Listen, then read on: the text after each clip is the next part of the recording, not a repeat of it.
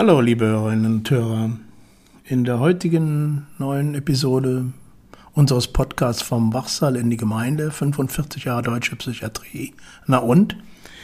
Werde ich beginnen, äh, von einer Veranstaltung zu berichten, die diese Woche stattgefunden hat, äh, am Montag, und zwar im Historischen Rathaus in Köln.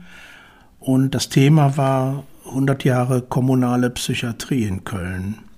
Also ein Rückblick und Vorblick äh, auf 100 Jahre Psychiatrie in der Gemeinde. Äh, es kamen einige äh, Fachleute zu Wort mit einem Vortrag.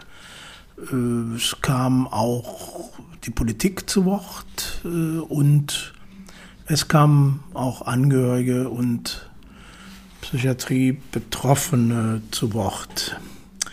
Heute, und das würde ich ähm, vorwegschicken, werde ich aber beginnen mit einer anderen Perspektive auf kommunale Psychiatrie, nämlich äh, die Perspektive ja, eines Bürgers dieser Stadt, äh, der so mehr oder weniger eben überhaupt nichts mit Psychiatrie zu tun hat. Mal abgesehen davon, dass er der Musikautor dieses Podcasts ist, also Bernd Nickbur. Und ähm, ich werde dann mit ihm versuchen, so ein bisschen aus diesem Blickwinkel ja mal auf Psychiatrie zu schauen. Und äh, werde dann aber noch im Verlauf, beziehungsweise jetzt auch zu Beginn, einige kurze Ausschnitte aus den Vorträgen dieser Veranstaltung 100 äh, Jahre kommunale Psychiatrie in Köln ähm, noch senden. Äh, wahrscheinlich werde ich dann in der nächsten Folge auch noch einige weitere Ausschnitte äh, aus, von dieser Veranstaltung senden. Aber heute werde ich erstmal mit dem Blickwinkel des Psychiatrieerfahrenen beginnen. Das ist Franz Reimering äh, und ich werde auch die Politiker zu Wort kommen lassen. Das heißt genauer gesagt den beigeordneten Dr. Rau, den Sozialdezernenten der Stadt Köln, aber auch unsere geschätzte Oberbürgermeisterin Henriette Reker hier in Köln wird etwas zu diesen 100 Jahren kommunaler Psychiatrie sagen. Ich werde erstmal nur kurze Ausschnitte davon bringen. Aber es wird, äh, oder ich, ich werde beginnen mit dem Gespräch mit Bernd Nickbohr. Vielleicht steigen wir da einfach ein. Ne? Ich habe äh, dir ja eben noch vor Mikro auf erzählt, dass äh, ich auf so einer Veranstaltung, so einer ja, Jubiläumsveranstaltung äh, diese Woche war, Montag, äh, in unserem schönen Rathaus in Köln. Ähm, und zwar so, so, ein Thema 100 Jahre kommunale Psychiatrie in Köln. Und um nochmal so auf dieses Thema positiv zurückzukommen, liegt natürlich so in, in der Sache, wenn man sagt 100 Jahre Rückblick, dass sich zumindest von politischer Seite äh, gerne da auch in, in positive Errungenschaften äh, so ge, ge, ge, weiß nicht, gezeigt wird. Ne? Und ich würde ähm, und, und, diese, da waren eine Menge Vorträge auf dieser Veranstaltung, Fachvorträge, äh, aber auch eben so Statements von Politikern also, und von der Bürgermeisterin und von Sozialdezernenten, aber eben auch äh, die Perspektive von betroffenen Psychiatrieerfahrenen und Angehörigen. Das sind ja dann immer sehr persönlich gefärbte äh, mhm. Darstellungen.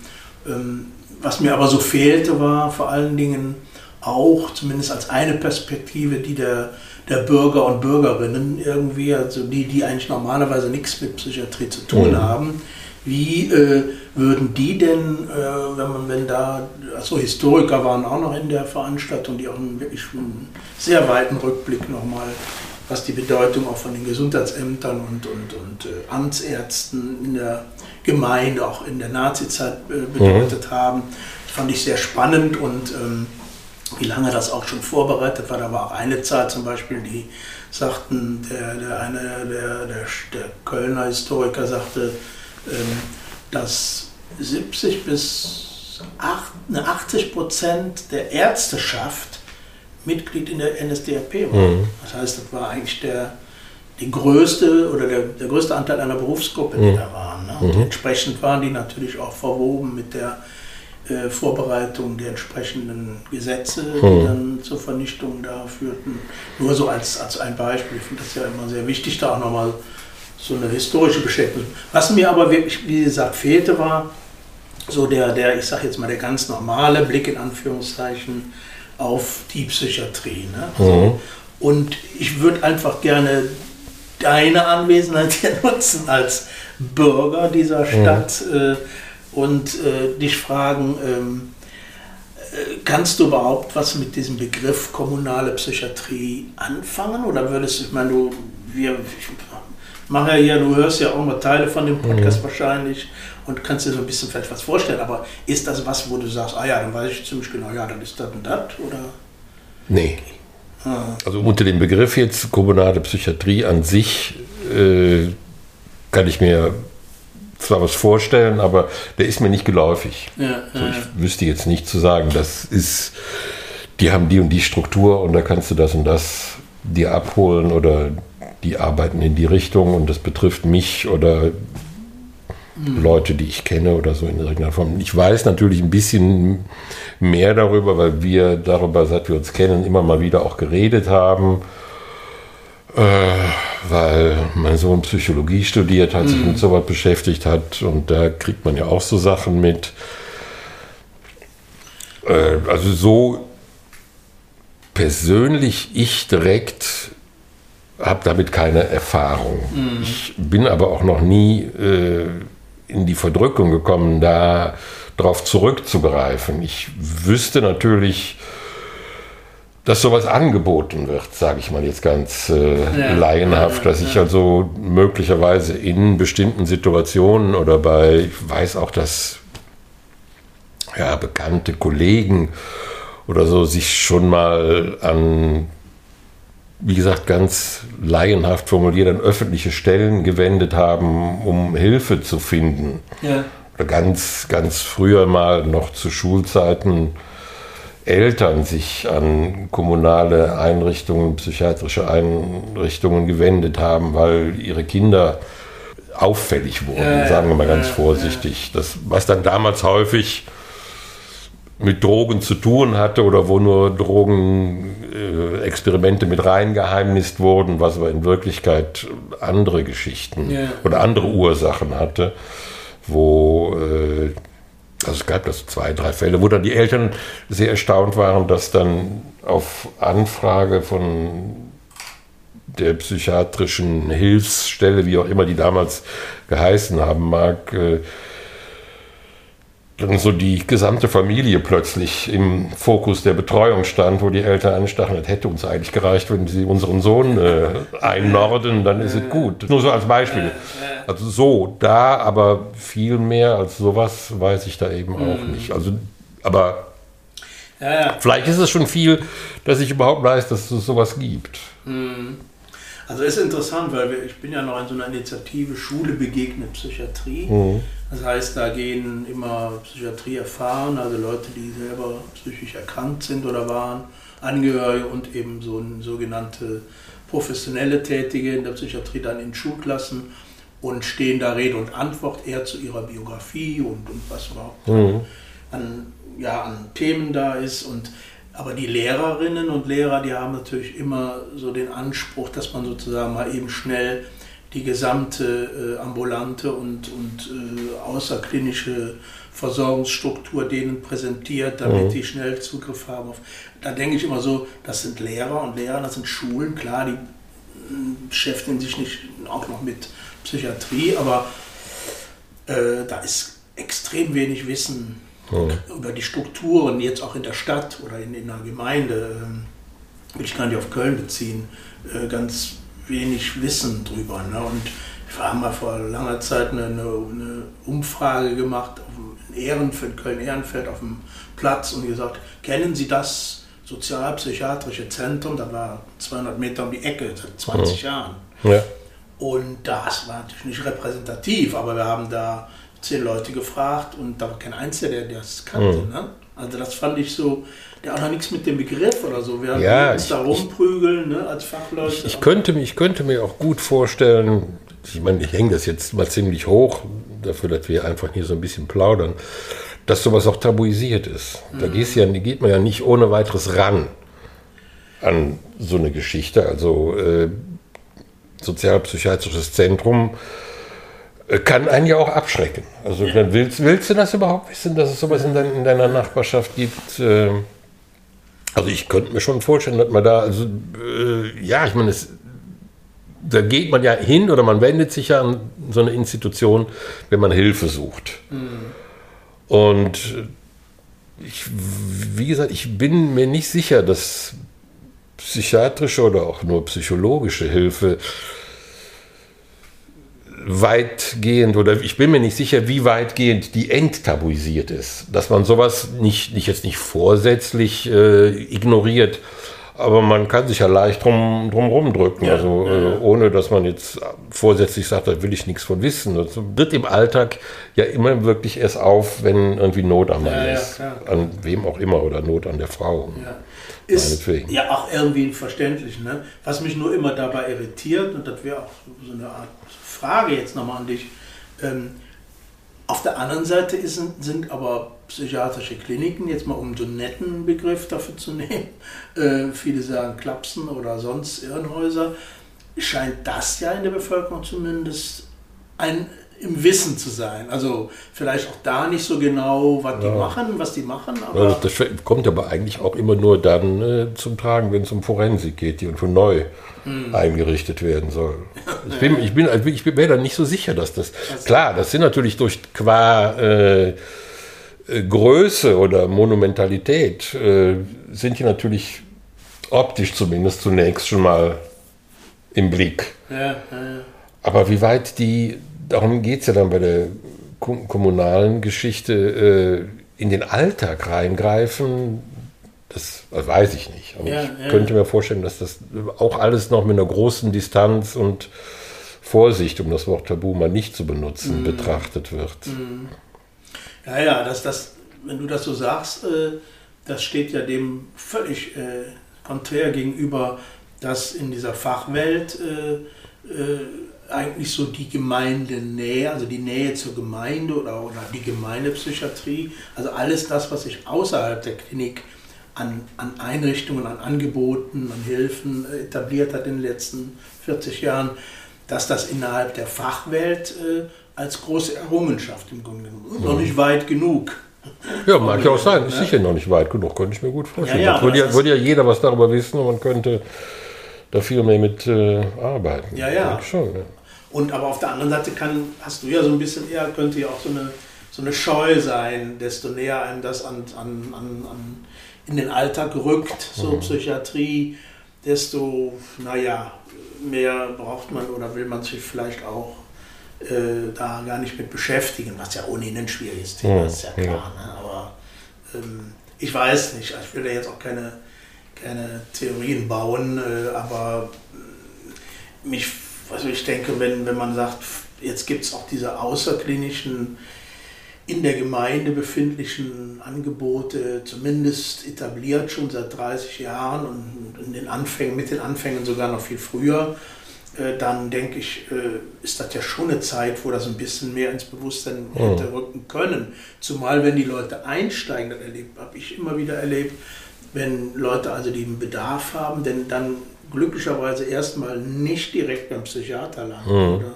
sondern und schon gar nicht, schon gar nicht in der Klinik landen müssen, sondern einfach merken, aha, da ist einfach eine Beratungsstelle. Ne? Äh, dann ist das oft eine unheimliche Entlastung, erstmal da eine Beratung und eine Einschätzung, eine Lotsenfunktion da auch zu bekommen, um sich dann zu orientieren, wo ich vielleicht die tatsächliche Hilfe bekomme. Also das ist so ein, so ein Widerspruch ein bisschen, ne, der da ist. Ja. Aber äh, das kann ich immer nur wieder irgendwie so feststellen. Ne? Wobei ich, ich ja eher, äh, sagen wir mal jetzt rein von Bildung und Ausbildung und von eigenem privatem Interesse, wie viele unserer Generation äh, ja da viel wahrscheinlich einen größeren Zugang zu hatte. Ich habe ja mit als weiß ich, als junger Mensch und auch später noch äh, Freud gelesen und Reich ja, und alles, alles, was man damals halt so gelesen hat, an, an äh, weiß ich nicht, Mitscherlich, das ganze Gedöns, alles, was äh, sich mit Psyche und Psychologie beschäftigt hat. Äh, auch alles ja zu der Zeit, was ich ja auch in meinem Musikteil da teilweise anspreche, in Auseinandersetzung mit der Geschichte und den Eltern und sowas alles. Das war ja alles, das waren ja damals auch alles, ja, weiß ich nicht, Hilfsformen über Bildung, damit umzugehen, das für mhm. sich zu verarbeiten und zu gucken, was, was ist in der Gesellschaft los, um uns herum oder mit uns. Äh, von daher bin ich da eigentlich relativ offen für sowas oder viele, viele von uns, also oder unsere Generation oder in meinem Freundes- und Bekanntenkreis. Und äh, näher gekommen ist mir das dann, du hier Alteburger Straße, mhm. du und deine Frau und äh, was da gegangen passiert ist oder was ihr davon erzählt habt. Von daher ist das für mich jetzt alles nicht so wahnsinnig fremd, aber Mhm. Ja, ja, ja, ja, Es gibt bestimmt Leute, die da noch viel mehr Distanz haben. Ja, weil du es gerade sagst, das sind Ehrenfeld die Leute, die da in der Nachbarschaft wohnen, die haben das gar nicht mitbekommen. Mhm. Dass das so Und dann ist auf der anderen Seite immer, sind sie immer alle in der Fachwelt auch froh, ja. dass nicht wieder ein Skandal äh, ja. passiert. Ne? Also ich kann mich erinnern, dass der dieses Zentrum da, dieses sozialpsychiatrische Zentrum, was ja so ein ambulantes Zentrum war, wo eben psychisch Kranke eben hinkommen können, wenn sie, wenn sie nicht akut krank sind. Mhm. Die meisten wissen ja, hoffentlich mittlerweile, dass, es, dass man nicht einmal psychisch krank, immer psychisch krank, sondern dass es eben große, große Schwankungen, mhm. Phasen der, der absoluten Gesundung oder, oder Genesung gibt. Äh, aber das war damals so, dass wir da ein Gebäude im Visier hatten, wo wir dieses Zentrum, das war das erste in Köln machen was direkt neben dem Kinderspielplatz. Mhm. Das heißt wirklich Zaun an Zaun. Da war das Gebäude, wo wir dann tatsächlich reingezogen sind und direkt daneben war der Kinderspielplatz. Und ich weiß noch, dass wir den, den Lokalbürgermeister da immer schon von Anfang an mit einbezogen haben, um bloß irgendwie Rückendeckung zu haben. Mhm. Sollte mal irgendwer von den Eltern da sagen, was ist denn da eigentlich in dem Gebäude da komisch? Mhm. Ne? Oder daneben an so komisch. Und so, äh, wir haben, da ist nichts passiert. Also der, der, die Sozialistische Selbsthilfe Köln, die SSK, die haben da ihre Sprühaktion gemacht. Keine ja. Psychiatrie in Ehrenfeld, ne? ja. aber die, dieser Kinderspielplatz und das war irgendwie dann eine friedliche Koexistenz und ist auch heute ja. noch so. Aber sowas kann auch extrem schief gehen. Ne? Du hast vorhin ja gesagt, äh, forensische Psychiatrie, wo ja auch, da bist du ja schon meilenweit im Gegensatz zu anderen, die Psychiatrie, Psychiatrie und gar nicht diese Unterschiede, dass da dass da ja auch Straftäter, die mhm. psychisch krank sind, nicht schuldfähig sind. Deshalb, aber das ist eine ganz andere Abteilung mhm. sozusagen ja, ja. der Psychiatrie. Mhm. Ich kann mich erinnern, dass in, in Köln äh, Porz ja so ein neuer forensischer Bau da errichtet wurde und äh, oder ich weiß auch, dass es früher in, in Düren halt, in Birkesdorf ja. da so eine Wohngemeinschaft gab, die mhm, genau. da ausziehen durfte und dann gab es da Riesen, also ja. eine Bürgerinitiative im Grunde genommen, ne? aus der Nachbarschaft heraus. Also, also das, obwohl sie vielleicht äh, schon längst viele Wohngemeinschaften in ihrer Nähe hatten, diese überhaupt niemals wahrgenommen ja. haben. Ne? Also ist schon, schon ein bisschen äh, merkwürdig auf, zum Teil. Ne? Ähm, ich wollte noch nur vielleicht eine Frage noch in dem Zusammenhang. Du hast das eben schon mal so kurz angedeutet, aber es könnte ja auch damit zusammenhängen, dass man bestimmte gar nicht so genau Bescheid weiß oder vielleicht auch nicht genau Bescheid wissen will. Und das ist vielleicht so ein bisschen Tabu oder äh, ja, wie sagtest du, du hast einen anderen Begriff genannt, also so, so eben da ein bisschen Distanz zu halten will zu diesem Thema Psychiatrie und Einrichtungen der Psychiatrie.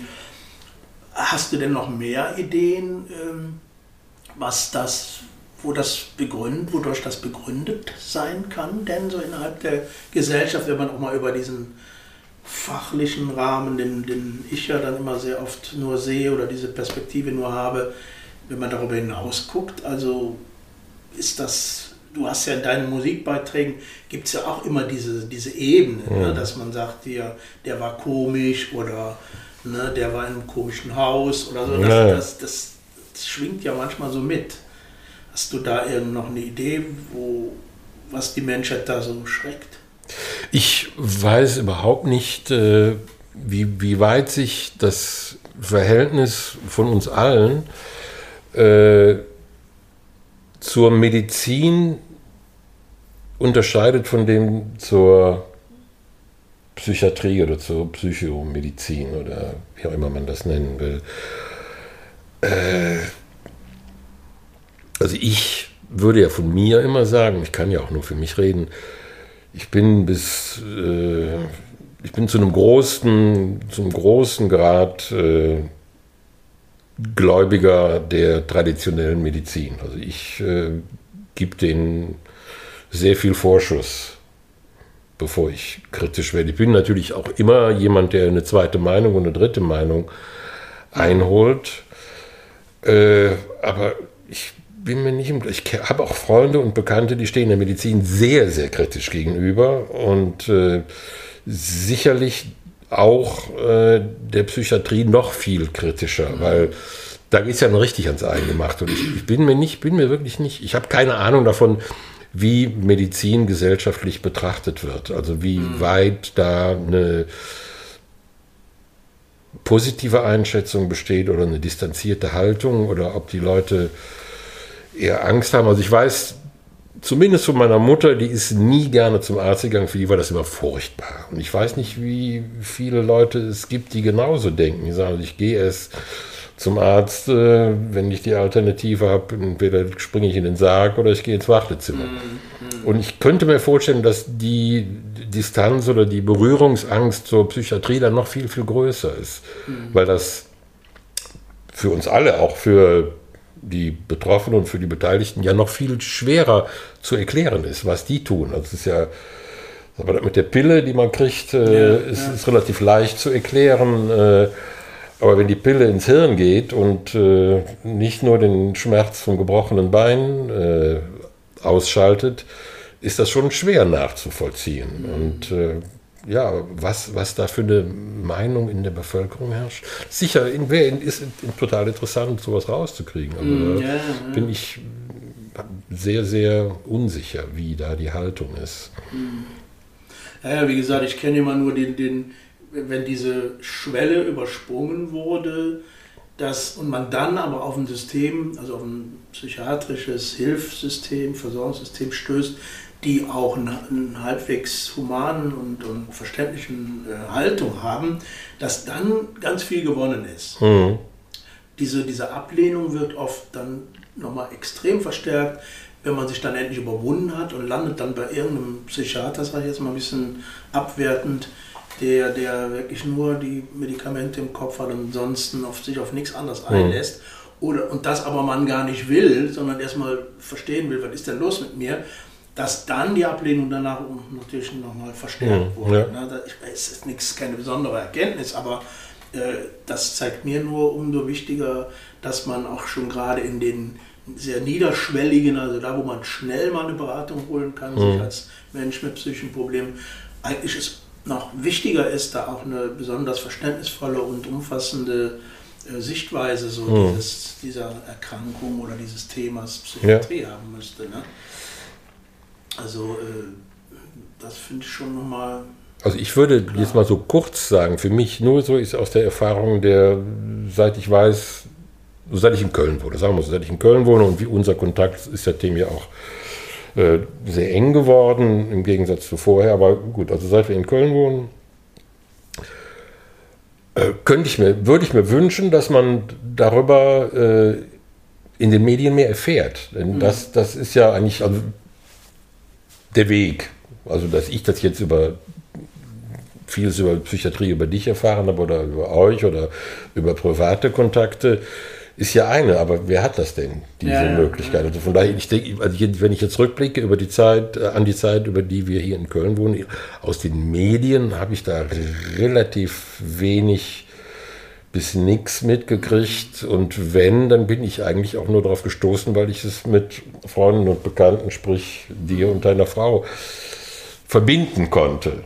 Dann, klar, dann liest man so einen Artikel in der Zeitung oder was weiß ich, wenn sowas im Fernsehen kommt, sieht man das mit ganz anderen Augen natürlich. Ne? Mhm. Aber ich wäre auch natürlich eine, eine, eine Recherche nötig rauszukriegen. Wie weit ist sowas überhaupt in der Öffentlichkeit präsent? Also man kann sich noch nicht mal einfach die Information abrufen. Also selbst mhm. wenn du ins Internet gehst und jetzt sagst, ich will mal in Köln ein bisschen wissen, wo, wie ist denn hier so die, die Versorgung, Angebote, die nicht jetzt direkt unmittelbar mit Klinik, psychiatrischer Klinik zu tun haben. Das ist extrem schwierig, da mhm. sich durchzuwurzeln. Ne? Das mag auf dem Dorf, auf dem Land vielleicht einfacher sein. Oder unmöglich. Oder, oder gar nicht vorhanden, genau. Ja. genau. Aber in, in der Stadt wird das, ist das extrem unübersichtlich und äh, ja, wird vielleicht auch zu wenig betrieben. Ne? Ich meine, vielleicht muss man ja auch in so einem Podcast nicht nur hin und wieder mal was Positives, sondern auch einfach nur mal die nackten Strukturen beschreiben, die halt existieren, äh, auch außerhalb der Klinik. Dann fällt mir jetzt gerade äh, ein ganz, vielleicht ein ganz interessantes Beispiel ein. Ich war, mm, die Tage war ich mit einem Freund essen und äh, bin dann so um neun, neun, halb zehn mit dem Öffentlichen nach Hause gefahren. Und die Bahn war leer, also es waren drei Leute drin, an unterschiedlichen Enden der Bahn. Also wir waren alle drei weit auseinander verteilt und saßen. Ich habe ein Buch gelesen und einer der andere, der, der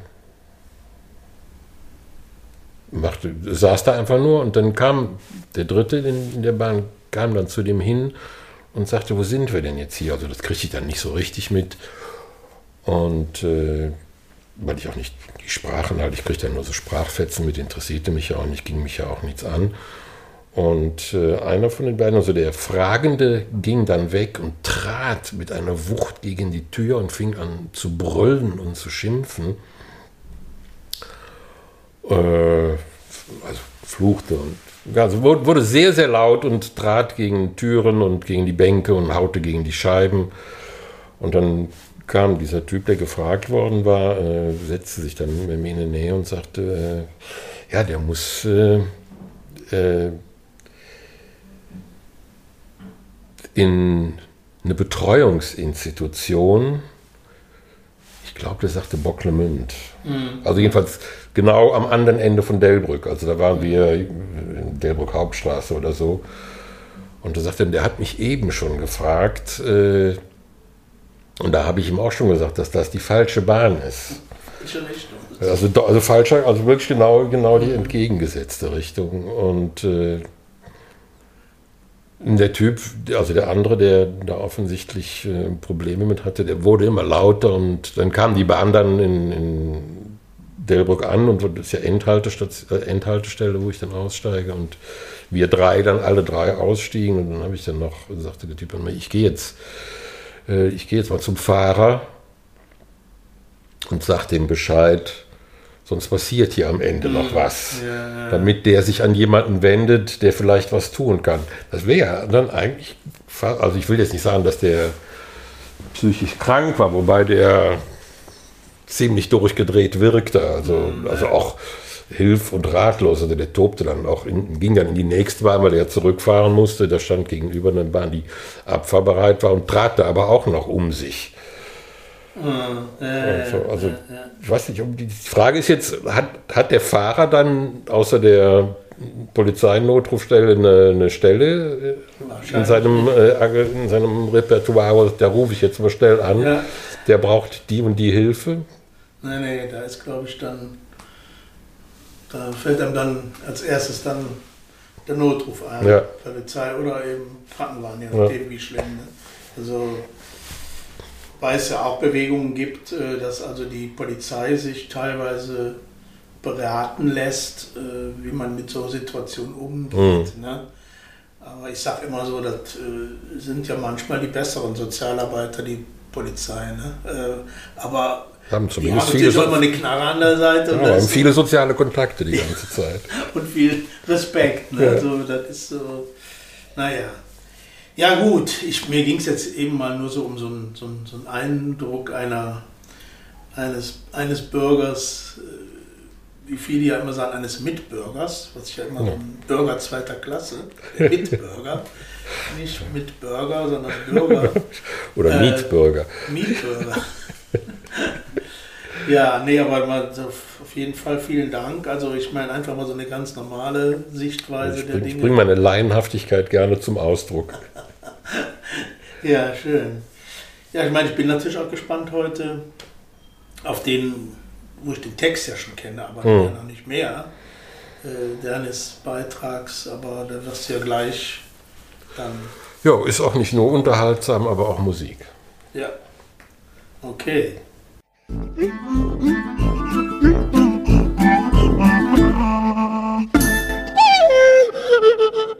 100 Jahre. Es ist ja schon immer was ganz Besonderes, 100 Jahre Rückblick zu leisten auf etwas, was irgendwann mal Reform galt. Ja, wir sprechen von der Reformpsychiatrie. Wir überblicken, glaube ich, wenn ich so unser, unseren Altersbereich überblicke, die meisten von uns können was noch anfangen mit der Aufbruchszeit, die die Reformpsychiatrie, die Sozialpsychiatrie genommen hat.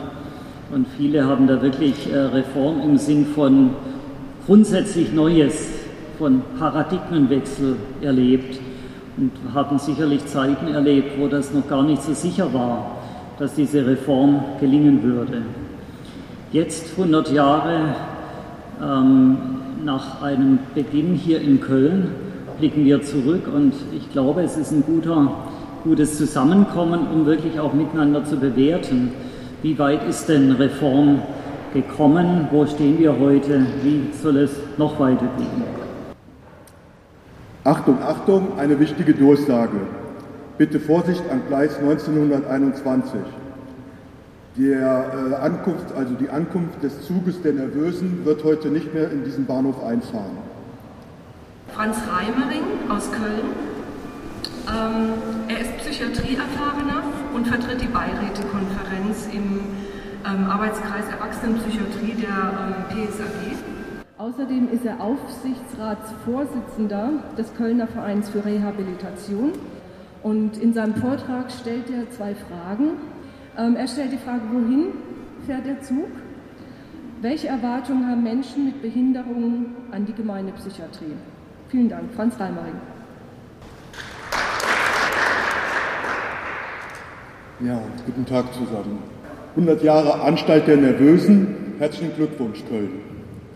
Mein Name ist Franz Reimering und ich stehe heute hier als Vertreter der Beiräte in Köln.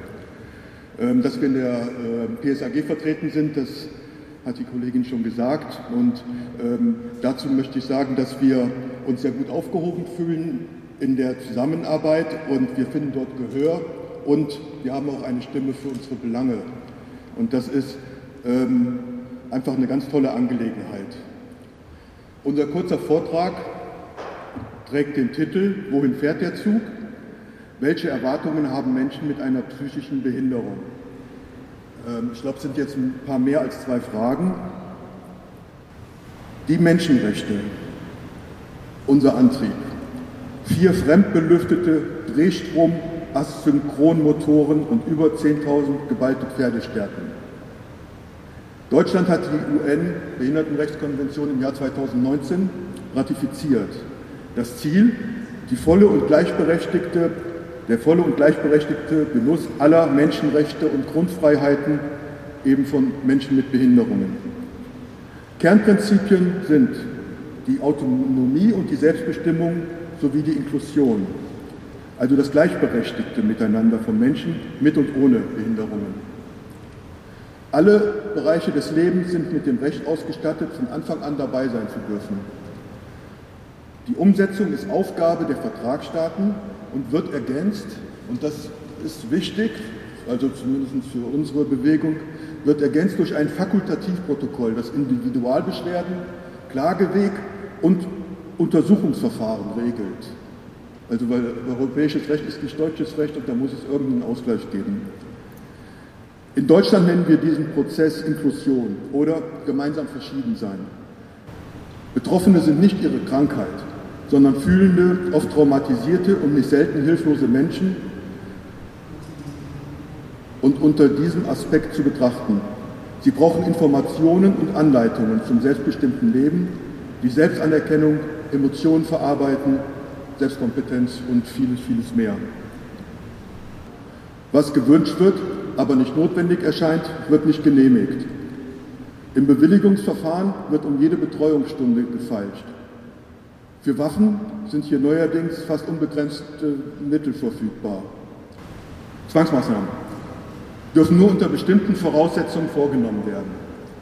Es muss aber auch immer kritisch hinterfragt werden dürfen, ob diese auch immer notwendig und angemessen waren. Und da gibt es bestimmt noch Luft. Zwang ist und bleibt ein Eingriff in das individuelle Menschenrecht. Egal, ob wir die Anwendung als fürsorglich oder äh, wohlwollend beschreiben, ist diese mit nicht abschätzbaren oder oft mit nicht abschätzbaren Folgen verbunden. Es geht hier nicht nur um das Eingesperrtsein, das ist ja ein riesiger Themenblock. Ähm, wir sind überzeugt, dass öffentliche Statistiken die Zwangsmaßnahmen einzelner äh, Kliniken ähm, fördert, also dass der Vergleich eine Verbesserung herbeiführt, ein ähm, ähm, Prozess, dem sich dann aber auch alle unterbeugen müssten. Noch zum Bundesverfassungsgericht. Das äh, Bundesverfassungsgericht hat in einem Leitsatz von 2021, also noch gar nicht so lange her, beschrieben, die Krankheitseinsicht, Willenserklärung und Behandlungsbereitschaft zueinander stehen oder sich im Wege stehen.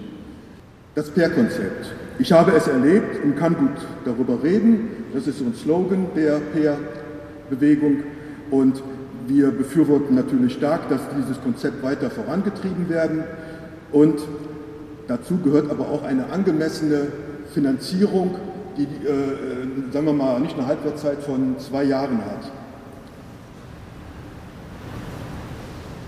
Ähm, wir unterstützen jede Möglichkeit, das Konzept der aufsuchenden Hilfen zu fördern, weil sie den Zugang zum, äh, zum äh, Hilfesystem für Betroffene erleichtert.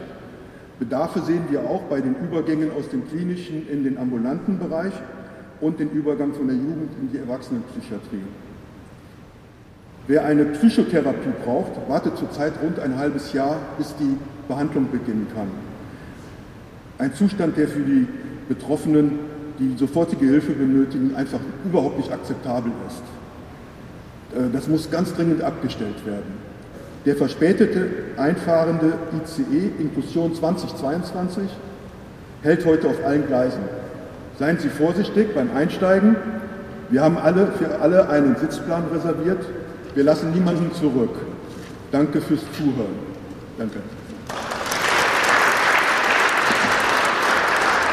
Darf ich die Oberbürgermeisterin bitten, jetzt ihr Grußwort zu halten. Wir sind sehr froh, dass wir hier in den schönen Räumlichkeiten diesen besonderen Tag 100 Jahre Kölner Sozialpsychiatrie befeiern dürfen und äh, Sie als Hausherrin, wenn ich das mal so sagen darf, jetzt Ihr Grußwort sprechen dürfen.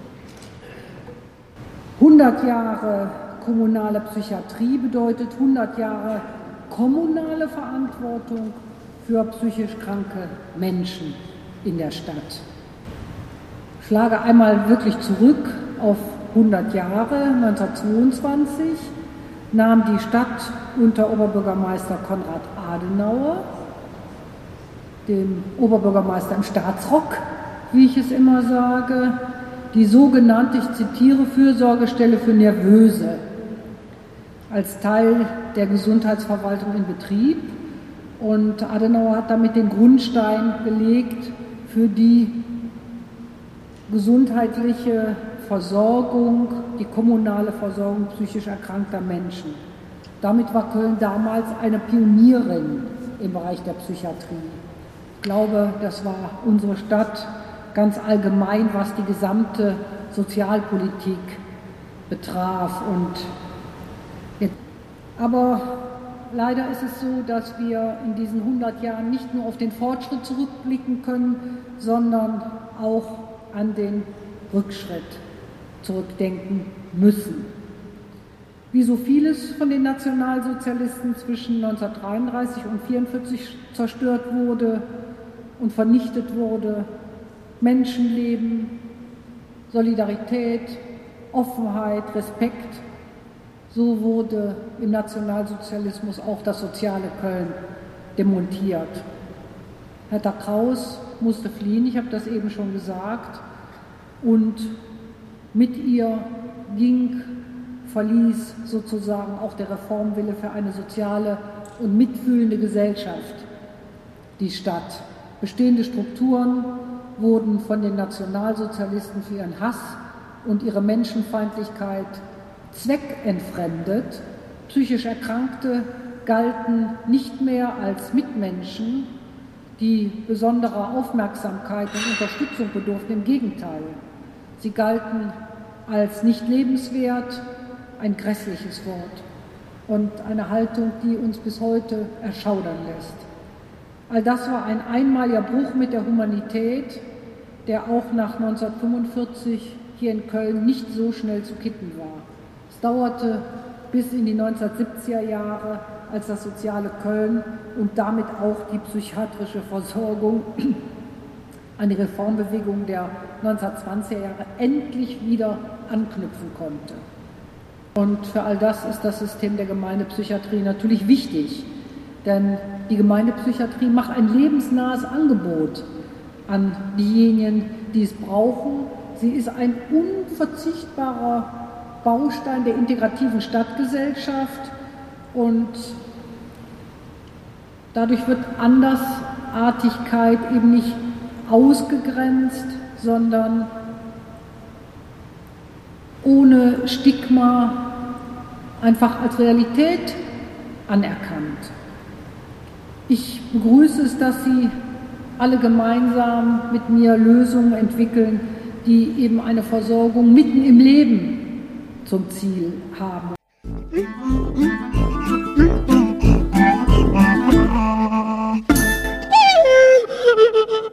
Hi, Klaus und alle, die uns zuhören. Ich habe es ja eben schon mal kurz angedeutet. Als ich über die Songs oder Musik für die heutige Episode nachdachte, fiel mir zunächst nichts Griffiges ein. Ich hatte zwar ein paar Ideen, die mir schon länger durch den Kopf gingen, aber mir fehlte der richtige Ansatz, um etwas zu erzählen. Unter anderem ging mir die Anregung, mal was über Antikriegslieder zu machen, durch den Kopf. Liegt ja im Moment auf der Hand, leider. Antikriegslieder gibt's ja viele, wahrscheinlich ebenso viele wie Kriegslieder. Manche mag ich, andere nicht so. Barry Maguires Eve of Destruction ist für mich immer noch eins der besten, aber das habe ich ja schon in einer früheren Episode vorgestellt. Dabei ging es damals um politische Songs. Und dann habe ich angefangen zu überlegen, wie ich eigentlich dazu gekommen bin, mich für Politik zu interessieren. Für viele meiner Generation war das natürlich zunächst die Auseinandersetzung mit dem Nationalsozialismus, verknüpft mit der Rebellion gegen die Eltern und dann der Vietnamkrieg, der uns jeden Abend über die TV-Nachrichten ins Wohnzimmer gebracht wurde. Der erste Krieg, der so massiv durch die Medien verbreitet wurde. Die US-Armee verteidigte angeblich Freiheit und Demokratie am Mekong gegen ein kleines dritte Weltland und konnte diesen Krieg nicht gewinnen. Trotz gewaltiger personeller Übermacht und modernster Militärtechnik. Die Vietnamesen verteidigten verzweifelt und unerbittlich ihr Land, ihre Freiheit gegen die eingefallenen US-Amerikaner. Sieg im Volkskrieg lautete damals eine Parole. Die US-Soldaten wussten großteils wahrscheinlich nicht, wofür sie kämpften und starben. Es gab eine Welle von Desertierungen in den USA. Junge Männer verbrannten ihren Einberufungsbescheid, flohen in Länder, die sie nicht an die USA auslieferten. Das geschah alles Mitte, Ende der 60er Jahre und lief, wie gesagt, jeden Abend im Fernsehen. Der Vietnamkrieg wird auch der erste Rock'n'Roll-Krieg genannt. Der Begriff wurde vermutlich zum ersten Mal von der New York Times verwendet, in der Besprechung des Buches Dispatches von Michael Herr. Der Kritiker John Leonard schreibt über die Situation in Vietnam, als wäre Dante in die Hölle gekommen und auf einem Ohr hörte er auf der Kassette Musik von Jimi Hendrix und Gewehrfeuer auf dem anderen. Wir kennen alle Country Joe and the Fish, I Feel Like I'm Fixing to Die aus dem Woodstock-Film als Lied über Vietnam. Queens Clearwater sang Fortunate Son über den Sohn einer begüterten Familie, der sich vom Wehrdienst freikaufen kann. Einer der beliebtesten Songs der GIs in Vietnam war allerdings kein Antikriegssong, sondern der Animals-Hit We've Gotta Get Out of This Place. Kein Wunder. Deshalb kommt jetzt auch nicht Bob Dylans Masters of War, sondern eben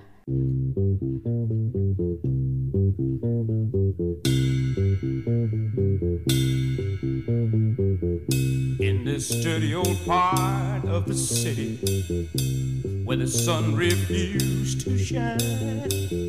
People tell me there ain't no use in trying. My girl, you're so young and pretty, and one thing I know is true. You'll be dead before your time is due. I know. Watch my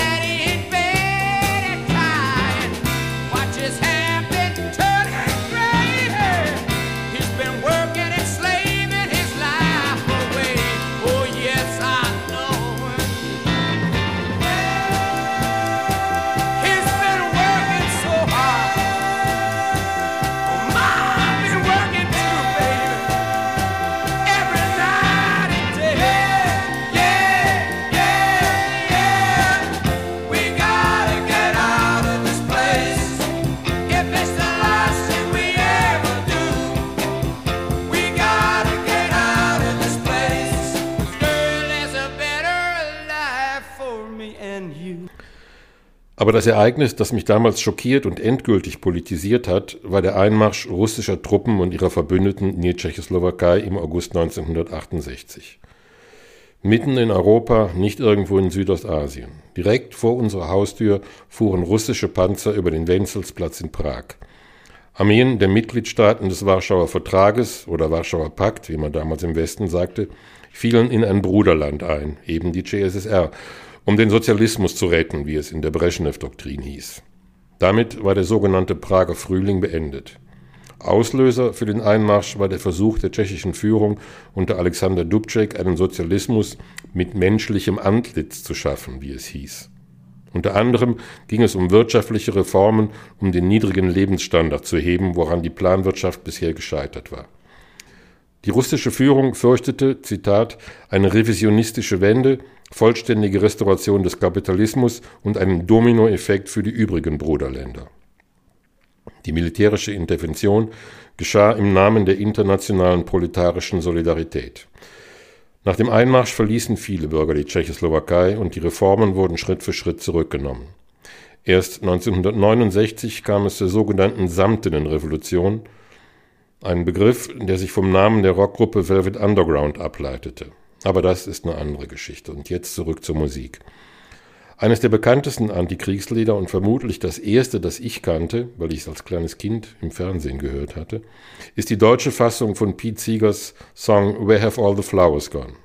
Marlene Dietrich singt Sag mir, wo die Blumen sind. Übrigens soll der Text des Songs zurückgehen auf ein Wiegenlied, das in Michail Scholochows Roman Der stille Don vorkommt und die Musik auf ein Lied, das die Don-Kosaken in der Ukraine und Russland kannten. Sag mir, wo die Blumen sind, wo sind sie geblieben? Sag mir, wo die Blumen sind, was ist geschehen? Sag mir, wo die Blumen sind, Mädchen pflückten sie geschwind, wann wird man je verstehen? Wann wird man je verstehen?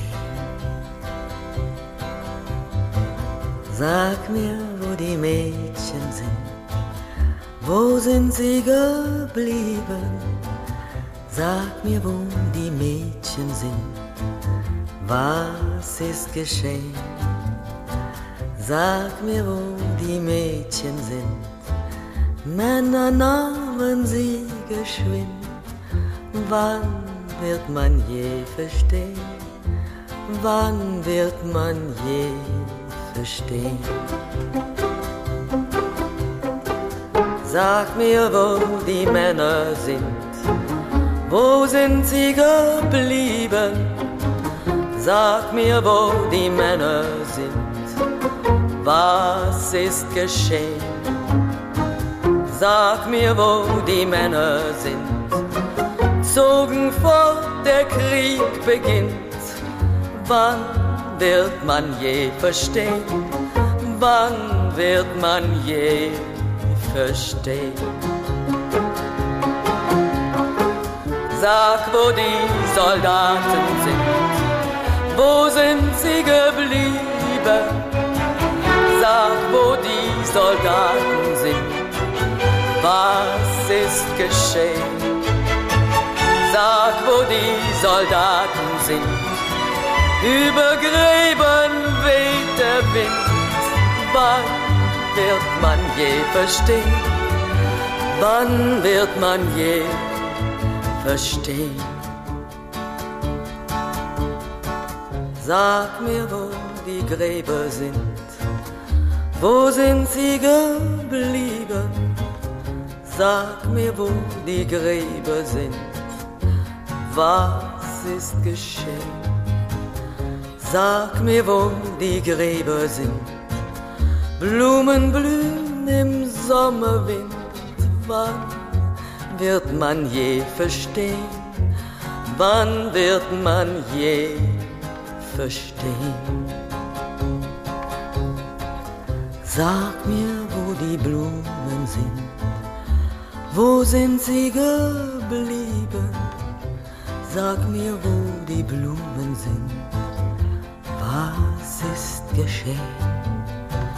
Sag mir, wo die Blumen sind. Mädchen pflückten sie geschwind. Wann wird man je verstehen? Wann wird man je